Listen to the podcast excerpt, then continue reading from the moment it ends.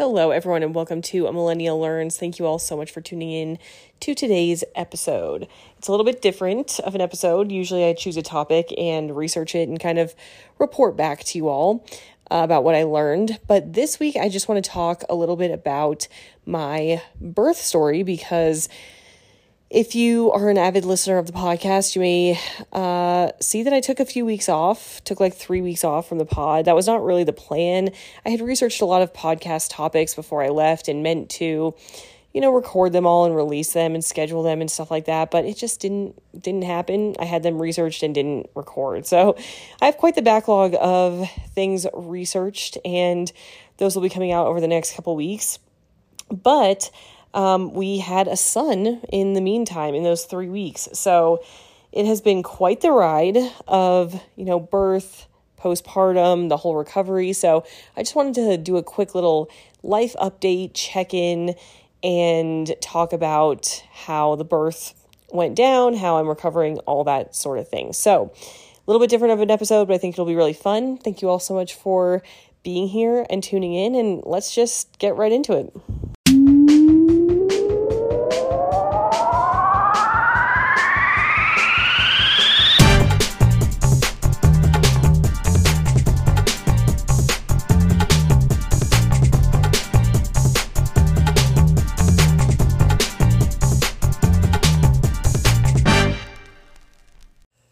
Okay, so I did a little outline of the whole order of events of how everything went down with the birth. I swore I would not be the person that had a false alarm, and we totally did. We went into the hospital and they sent us home. So let's start there and you know, we'll just go from there. But basically, I was so embarrassed that I had a false alarm and so disappointed. But anyway, okay. So, for starters, my due date was June 7th. So, it was like a Wednesday, um, June 7th. Sunday on June 4th, I started having what I thought were contractions. So, when I had gone in uh, to my doctor's appointment the previous Friday, I had been like a little bit over a centimeter dilated. And so they were like, okay, you know, it could start anytime and just be aware of contractions. And, you know, when they're five minutes apart, lasting for one minute for one hour, the 511 rule, come into the hospital. And that's like how you'll tell you're in active labor, basically. So on Sunday night, on June 4th, I started having contractions. They weren't very strong at all. They were like just basically cramps. But I had had some Braxton Hicks before, and Braxton Hicks felt like my whole stomach was tightening, where these felt like they were lower and they were more crampy. So I was like, okay, I think these are kind of the start of contractions. They're really not very strong, but I should start kind of timing them and see how frequent they are and how long they're lasting and stuff like that. So at first, they were short, they were like 20, 30 seconds, and they were t- like 20 minutes apart. And eventually through the night, I don't know if it was like a mental thing or they really did just start kind of picking up a little bit more. But as I was like laying there through the night, because I think they started at like 4 or 5 p.m., as we got to like midnight, 1 a.m., I was laying in bed and I, they got stronger. Or, or they didn't, sorry, they didn't get stronger. They got more frequent. So they started picking up frequency, picking up frequency. They eventually ended up being like five minutes apart, lasting for about a minute, but they weren't strong. Like I could definitely talk through them. They were just like minorly uncomfortable. But the rule that they told me was five minutes apart, lasting a minute for one hour. And they were doing that, it seemed, by like around 12 30, 1 a.m. So I called my doctor that night, which is now like June 5th at very early in the morning.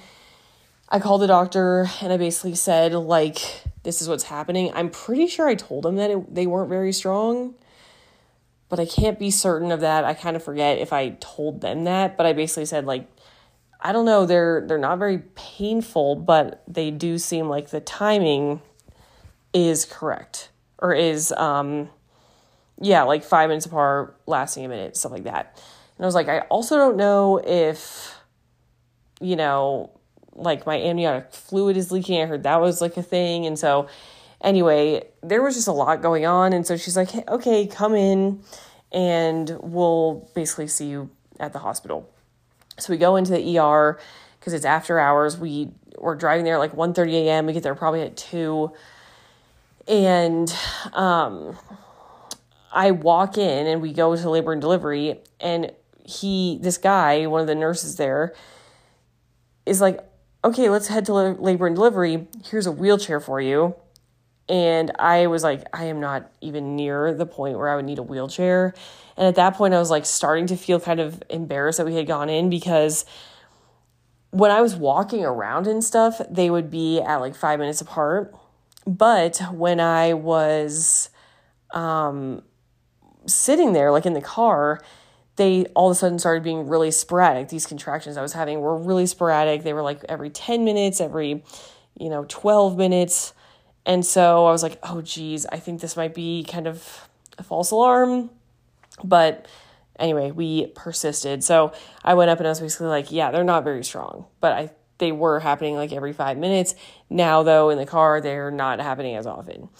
So they basically said like, yeah, you're probably not in active labor. You could stay here for another two hours and check and see if you like get dilated anymore, and we can check and see if you're in active labor. But we don't really think you are.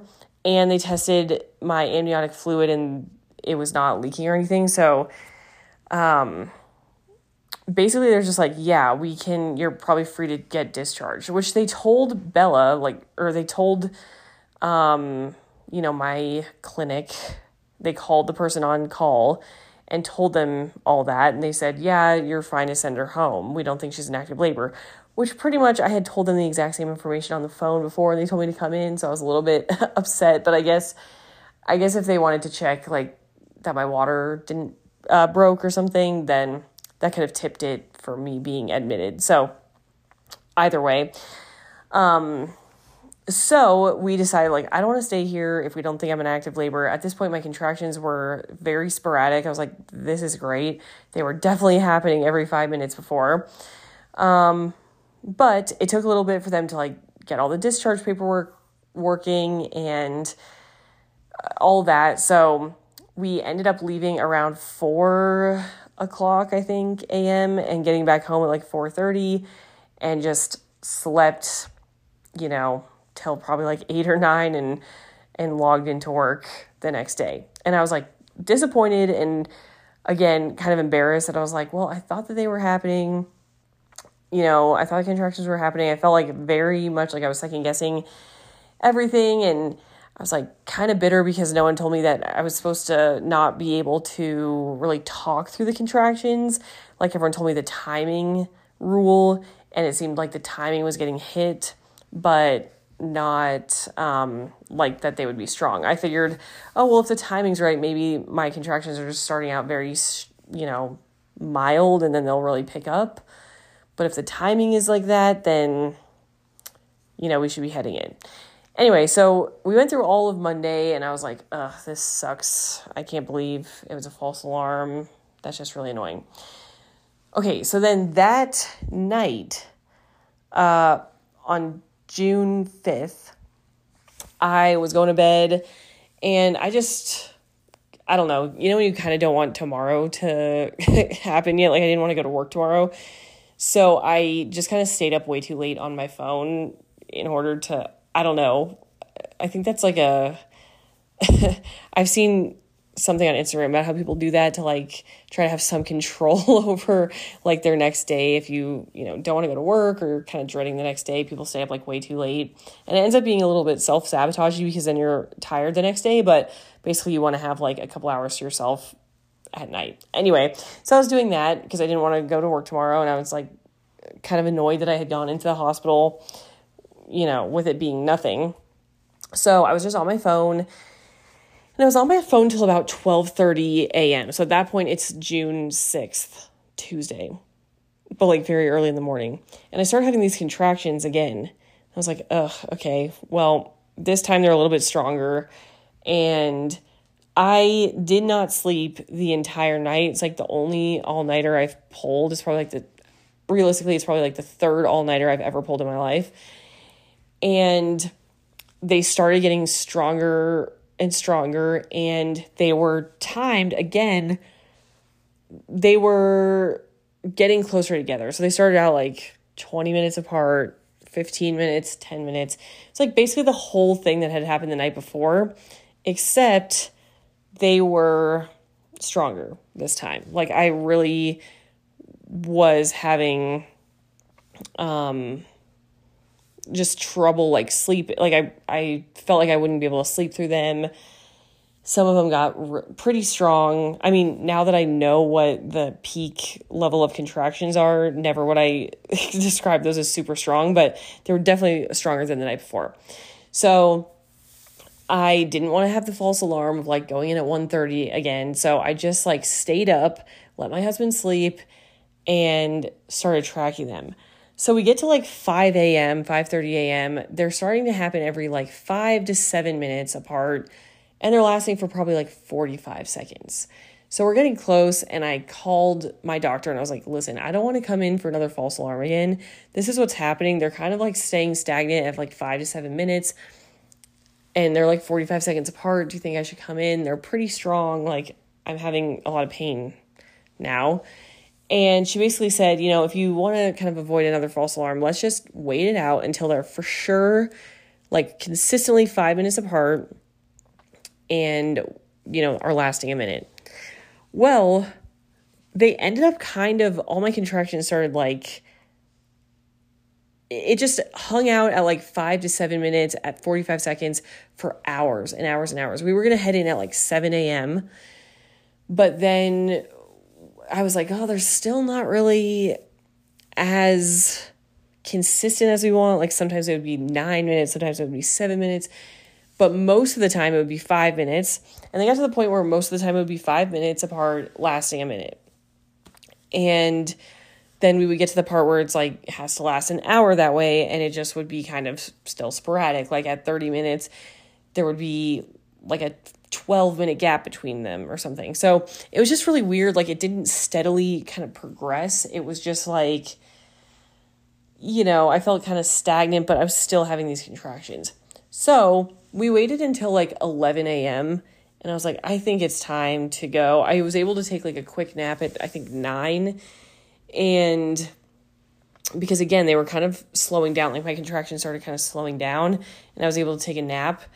Um, but then I woke up, and when I started walking around, they would be five minutes apart and they'd be pretty painful. But then when I sat down, I wouldn't get some for like a long time. So it was very odd, but we decided to go in at like 11 and honestly that was probably too early and my husband was also saying like I think this is too early, we should probably wait, but I didn't know a ton like you know, it's your first kid, you don't know what it really feels like. I was like maybe I'm ha- just handling these contractions pretty well and these are like real contractions and I don't know why it's kind of stopping and starting and whatever, but Anyway, so uh, we started to go into the hospital. It's like 30 minutes away. I was having contractions, but again, they would start slowing down once I was sitting. So I had, like in the car, they were spaced out like 12, 13 minutes. And I was like, oh gosh, if we have another false alarm, that would suck. So we go up, we get like admitted again. Now I'm having, you know, more painful contractions, but they're having me like sit there in this bed. And so I'm like, well, now I'm not having that many. And I don't know why this keeps stopping and starting. Anyway, so they take my blood pressure, and my blood pressure is too high. It's honestly, it, it didn't even seem that high, but they were like, oh, this is a kind of medium risk blood pressure. We think we're going to have to admit you because you have gestational hypertension. So we're going to admit you anyway because your blood pressure is too high, even though your contractions are kind of stalling, like right now. So then my nurse, who I really liked, she was like, Do you want to stay today, basically, and like have a baby? And I was like, Yeah, I don't want to go home again. I really want to be admitted and have a baby. And she's like, okay, like I think we can, I can kind of help advocate for you for that. And we can get this kind of moving since you're having contractions. So it was interesting because literally like as soon as I would stand up, bounce on the ball or like walk around or anything, my contractions would be really consistent and painful. As soon as I sat down, they wouldn't be. So I basically told them that they're like, okay, you can start standing and so I was standing a little bit. They tried to get me a mobile monitor so I could walk around the grounds and and things. Um, which it didn't end up working. Like it wasn't reading any of the baby's heart rate or anything. So I just like stayed right by the bed, standing up, rocking, walking a little bit, and bouncing this ball to try to get like contractions going. So at some point, they came in and they're like, hey, we should give you a little bit of Pitocin to get this kind of moving because if you do have gestational hypertension, it's safer to like have a quicker labor. Like you want to start really getting into into labor here. Also, the contractions monitor wasn't like picking up on some of my contractions apparently. Um, so anyway, they started giving me pitocin. Now at this point in the labor, I wanted to have um, well, I was toying with the idea, I should say, of a natural birth or like a unmedicated birth. I was like, I would love to do an unmedicated birth if possible, but I'm not really that opposed to if I need an epidural. Which in the back of my mind, I knew if I gave myself that option, I would be getting the epidural. It's just that I was a little bit nervous about how my body would react to an epidural. I'm not usually that good with like medicine or drugs like that. Like when I got my wisdom teeth out, I had you know, painkillers afterwards and I was just barf and was super dizzy. I kind of panic when I'm not like in control of my body like that. Like, I don't know. So I thought that, you know, not being able to move my legs or not being able to walk would just be uh, panic inducing. So I didn't really want the epidural. And I was like, let's just see how bad these contractions are. And maybe I can really focus and have a natural, unmedicated birth. Well, that was not going to happen because as soon as they gave me the Pitocin and these contractions really started picking up, I was like, oh my gosh, this is so painful. The nurse was really great in trying to encourage me to, like, you know, coach me through the contractions. And she's like, stay ahead of them and relax and do these cleansing breaths and things. And you know, she, I was like, I think I might want an epidural. And she's like, don't give up on your dream of like this unmedicated birth. And I was kind of like, well, it was just a, it was just the, a loosely held dream. Like, I really, I don't care that much. But we were nearing 5 o'clock p.m. and I was on Pitocin and they put me in this like throne position on the bed. So uh, hopefully gravity would help me dilate more. And we were like fully kind of inducing my labor at this point and that nurse who was really encouraging me to try to do the all natural, like unmedicated birth, she was shift changing at 5 p.m. So I waited, you know, she checked on me at like 4:30 and then I knew they were going to do the shift change at 5 and I was like these are getting so painful and I am I am not having a good time here. I think I want the epidural. But I was going to try to wait till after she was gone on the shift change before I called in the epidural. I was just like, I don't really want to deal with it. She wasn't shaming me about the epidural, but I could tell she was like, okay, come on, you can do the natural. And so I was like, okay, I'll just wait till she leaves and then I'll get the epidural. So I waited till 5:30. No one had come in the room yet, but I was getting like desperate to not have these contractions happening anymore. So I was like, okay, I finally just p- kind of panic called the nurse's call button and was like, hi, like, I need an epidural. I, I think I want the epidural. And she immediately came in, that same nurse, with the new nurse who was doing the shift change. They both walked in and, uh, and, and the lady was like, okay, so you want an epidural? And I was like, oh, geez, sorry. I feel like I felt like I was letting her down, but she took it fine. She was like, okay, that's great. Totally, totally fine. Epidural is great. Whatever let's have you get through a full bag of these IVs uh, IV fluids, so like just a, a big bag of water, uh, before we call in the anesthesiologist to do your epidural. Then she pulled out the freaking biggest bag, like biggest IV bag ever.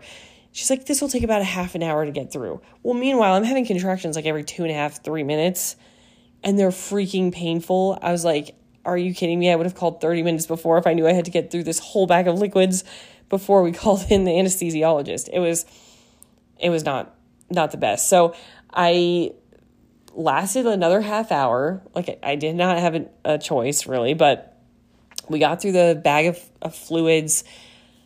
It was starting to get really, really painful. They had upped my dose of Pitocin, like upped and upped and upped it.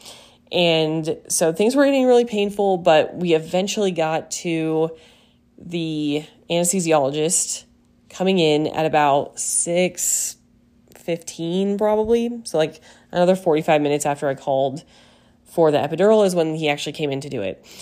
And i don't know what happened with the epidural because a lot of people say you know there's just like one little poke and it was that was the painful part. And then they did the epidural and it was fine the worst part was like trying to stay still through their contractions. Well um the the epidural honestly getting placed was the worst part of my entire experience. It was so terrible. They're like this guy's the quickest ever. Like he it's gonna be great. He's the quickest guy. And i'm pretty sure he didn't wait till anything was numb. He poked my back and i was like oh that yeah that definitely hurt and he's like okay there's the pinch I'm pretty sure something didn't numb correctly, and he started just jabbing things in my back. It felt like there were 10 things that he was getting poked in my back with. I felt like the medicine start going up my spinal cord, like which freaked me out because it was going up, not down. I was blubbering, like sobbing um at the pain of the epidural.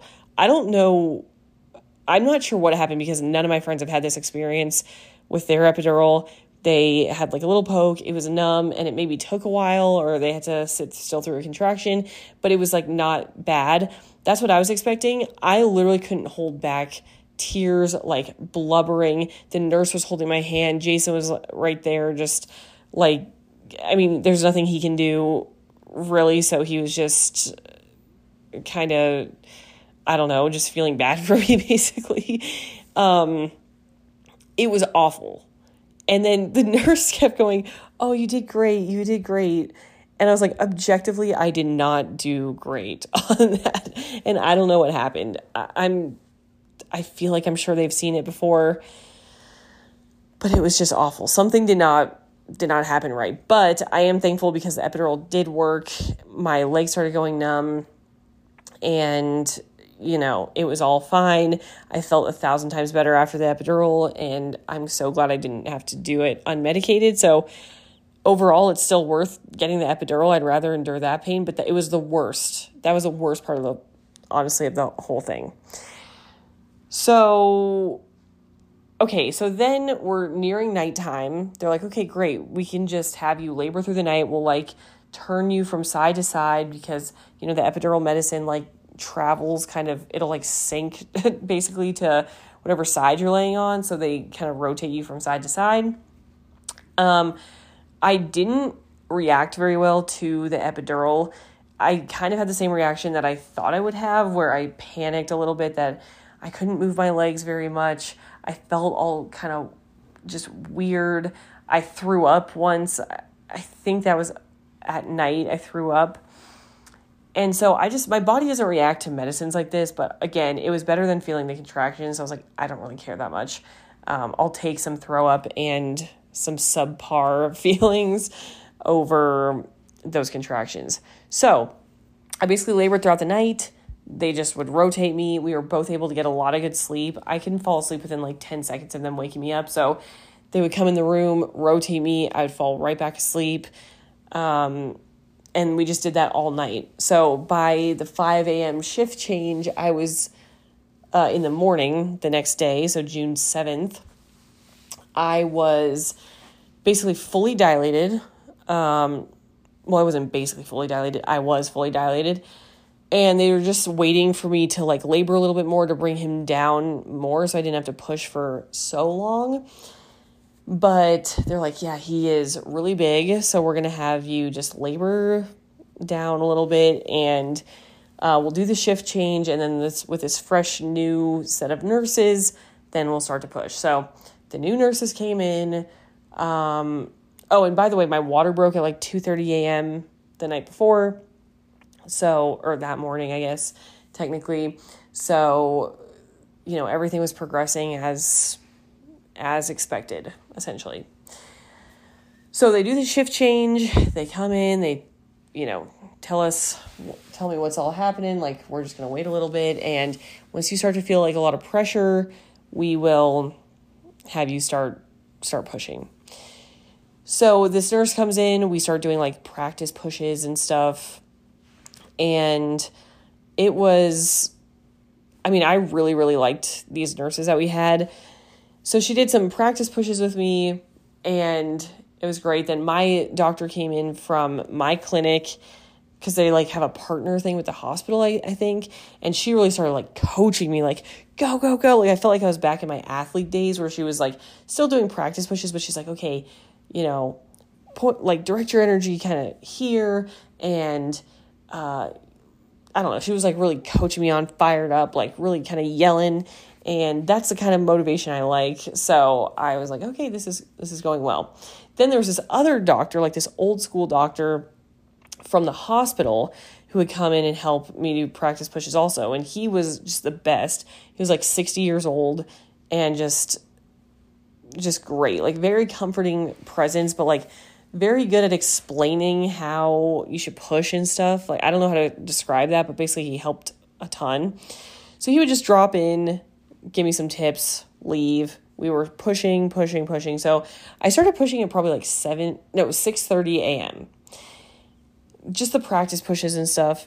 Well, by like eight, we were pushing, hadn't made much progress, but they're like, "Hey, let's just take a break for like thirty minutes."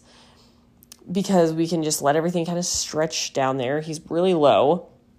Um, but it's not really worth pushing this whole time. Let's just have you lay here. We'll just settle for a second, take a 30 minute break, and we'll get back to it. So we rested 30 minutes, you know, came in, started pushing again. Okay, well, that's going on. Probably pushing for like, I don't, I don't know, time is kind of a blur, but 45 minutes more or something. And my doctor from my clinic said, okay, you haven't at one point I was like, have we made any progress? Because they were having me switch positions on the bed. Like at this point, I could feel pretty much everything in my legs except for sharp pain. Like I could move my legs, I could feel all the pressure. Um, you know, so they were having me try like all these different positions of pushing and you know, I was pushing for a long time. Probably till like 9:45, I want to say. So I'm pushing, I'm doing all this stuff with these nurses in the room and at one point I was like, are we getting close? Like is he am I making any progress here? And she looked and she's like, uh, I don't I don't think there's that much progress. Like we might need to do a C-section because he's just so big. Like his head is not getting under your pubic bone his head's really big, and so we may just need a C section here. But before we make that call, I want to go over and and um, consult and call in that other doctor and have him get a second opinion because he's like very experienced doctor. He's amazing. They were all having rave reviews about him, and so you know she wanted to get a second opinion before she called a C section. So he comes in and he, you know, feels around in there. It's it's crazy what birth like entails how you know just eh, okay, at the beginning I was like shy about like anyone seeing anything. I'm like, "Oh, you know, I'm covering up." By the end you're just like, "Get this baby out." And everyone's seeing everything. Like people are walking in your room, you're like fully just spread eagle. Like it's crazy what what ends up happening and you're just like I I do not care. Like if you're in enough pain, you don't care what anyone sees. So anyway, the uh the doctor comes in, he checks me and he's like, "No, I I I think well at this point I was basically like I don't care. Let's just do a C-section because I'm exhausted. I started to feel like a ton of pressure every time. Like it was really actually uncomfortable um, how much pressure I was feeling. But I didn't want to take like another hit of the epidural because they gave me like a button that I could uh, get more drips of the epidural. But when I did that, I would barf. I only did it one time and I threw up. Um, oh, and by the way, when I was pushing, I started throwing up too. That was a whole a whole thing. I was it was not a very glamorous birth. So, anyway, um, I'm starting to get really uncomfortable. I've been pushing for like three hours. I'm over it. I'm I'm just turning to Jason like just it's fine. Let's just do an, a C-section. I don't even care at this point. I would just like him to be born. I think I held my composure pretty well, but kind of to Jason, I was like, just I'm I'm over it, you know. Like to, I I didn't say that really to any of the doctors. I don't think. I think I kept my cool, but to Jason, I kind of let it slide. Where I was like, just let's just get this going. But the doctor came in, and checked me, and he's like, "No, I actually I think we're fine." He is very for like vaginal births and tries to avoid C sections really at all costs. And he's like, "Listen, I think we can do this if we try to vacuum." Well, okay, so uh, all, they were measuring the baby was measuring so big at my 36 week appointment that they were worried a little bit about shoulder dystocia, which is when their shoulder gets stuck on your pubic bone and can't get out. So they brought we're going to bring in a whole shoulder dystocia team, which is like an extra set of nurses where if his shoulder got stuck, they would lay me back down really flat and push on your stomach as hard as they can basically to try to dislodge the shoulder. So that like was already a possibility. And the, this doctor said, "Okay, he checked me and he's like, "Listen, if we do a C-section right now, he's already so far down that we'd have to like suction him back out. It would be hard to do a C section either way because he's like so far in the birth canal. Um, if we do a vacuum or like forceps or anything, basically you could vacuum them and cause shoulder dystocia by pulling them out at the wrong angle, essentially. But he was f- checking around in there and he's like, "No, I think we can we can get his head under the pubic bone and we can do this naturally." So that gave me like a whole second wind because I was so ready to call him. He's like, "No, we we can do this. Like you don't need a C-section. You got it." So they call in the whole team. Well, we do some more more pushes, I think, and he's like, "Yeah, yeah, we're good. We can we can do this." So I start pushing more, more, more. Like we're pushing three pushes every contraction that I have, and we're getting closer. He's like in there adjusting his head, turning his head, um, the, like the baby's head to try to get it under my pubic bone.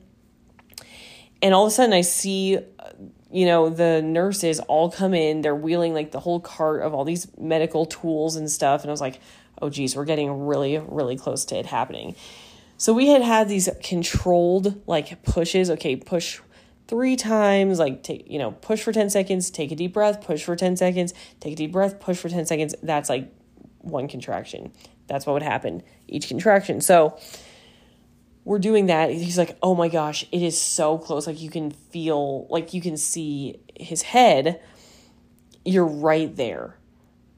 And then it was this crazy intense, like 10, I want to say it was like 10 minutes of like seven nurses in the room, I want to say, and my husband, all just being like, okay, push, push, push, like yelling. Like I felt like I was back in like my competitive tennis days where my coaches would just like yell at me and I was like just, you know, really having to work hard.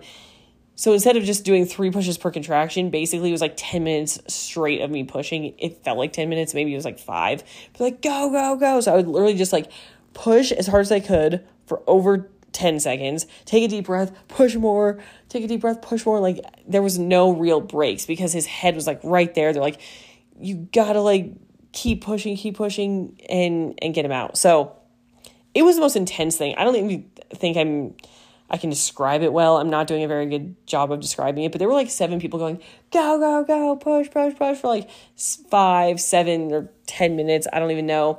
It was the most intense thing of my life, I feel like. And because the epidural was at a weird dose or something, I could feel everything. I could feel all the sensations of everything. I just couldn't feel any sharp pain. So it's kind of interesting and it made it easier to to push. So, yeah, eventually like his head came out. They were um it, which was like great. Then they're like, okay, you got to get his shoulders out. They knew that it wasn't shoulder dystocia.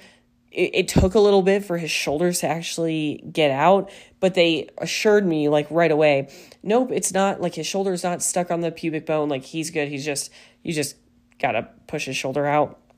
Like, so, um, this doctor did a really, really good job of like ensuring me that it was not this shoulder dystocia that we were worried about, that that was not going to be a complication. Um, but then, yeah, I just kept pushing for a few more minutes.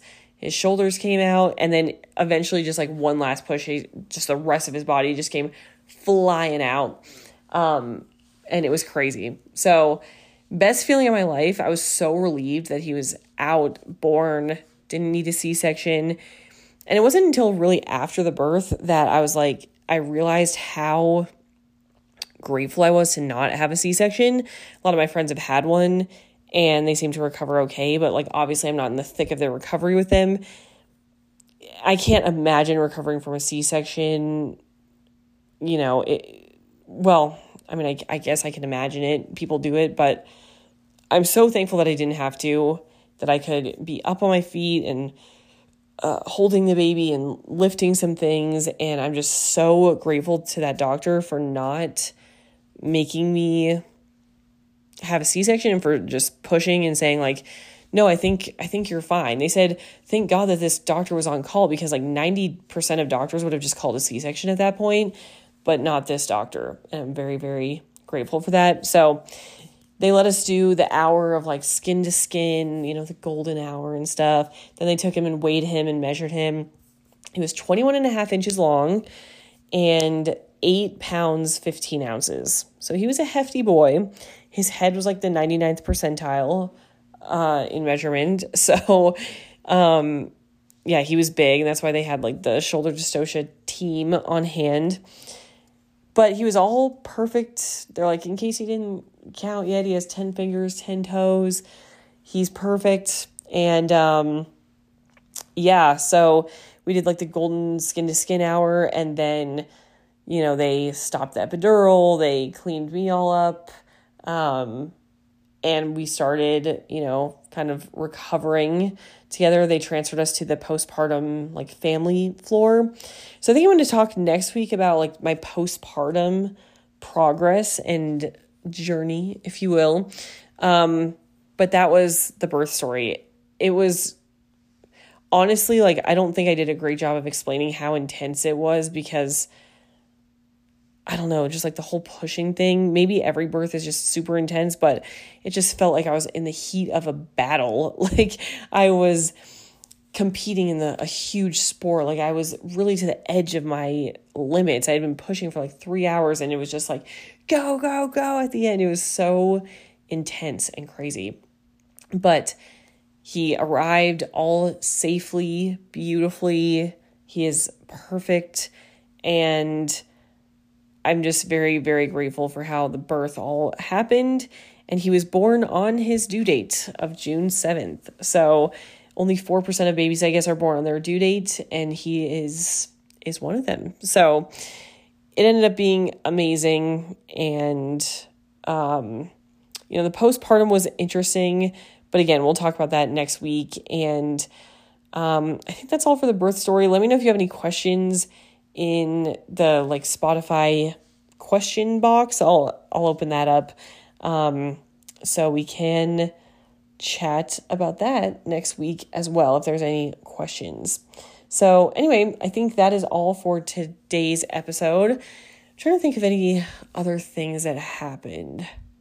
Well, if I think of any, I will update you on next week's episode during the postpartum um, episode and we can revisit any of these birth things that I forgot. So, thank you all so much for listening. Make sure to drop any questions in the question box, and I will see you next week for another episode. Bye, everyone.